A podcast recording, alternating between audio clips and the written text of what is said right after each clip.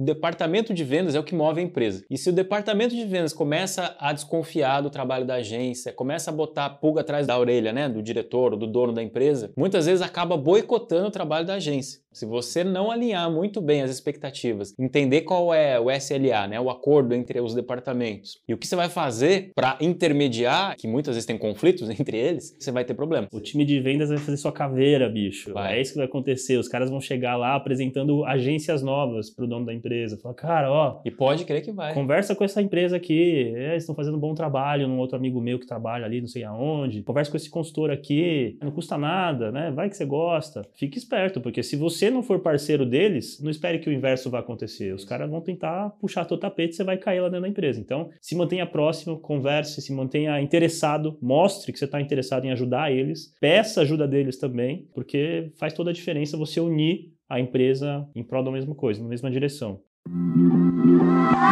Quer aprender marketing digital no seu ritmo e ter acesso a mais de mil aulas?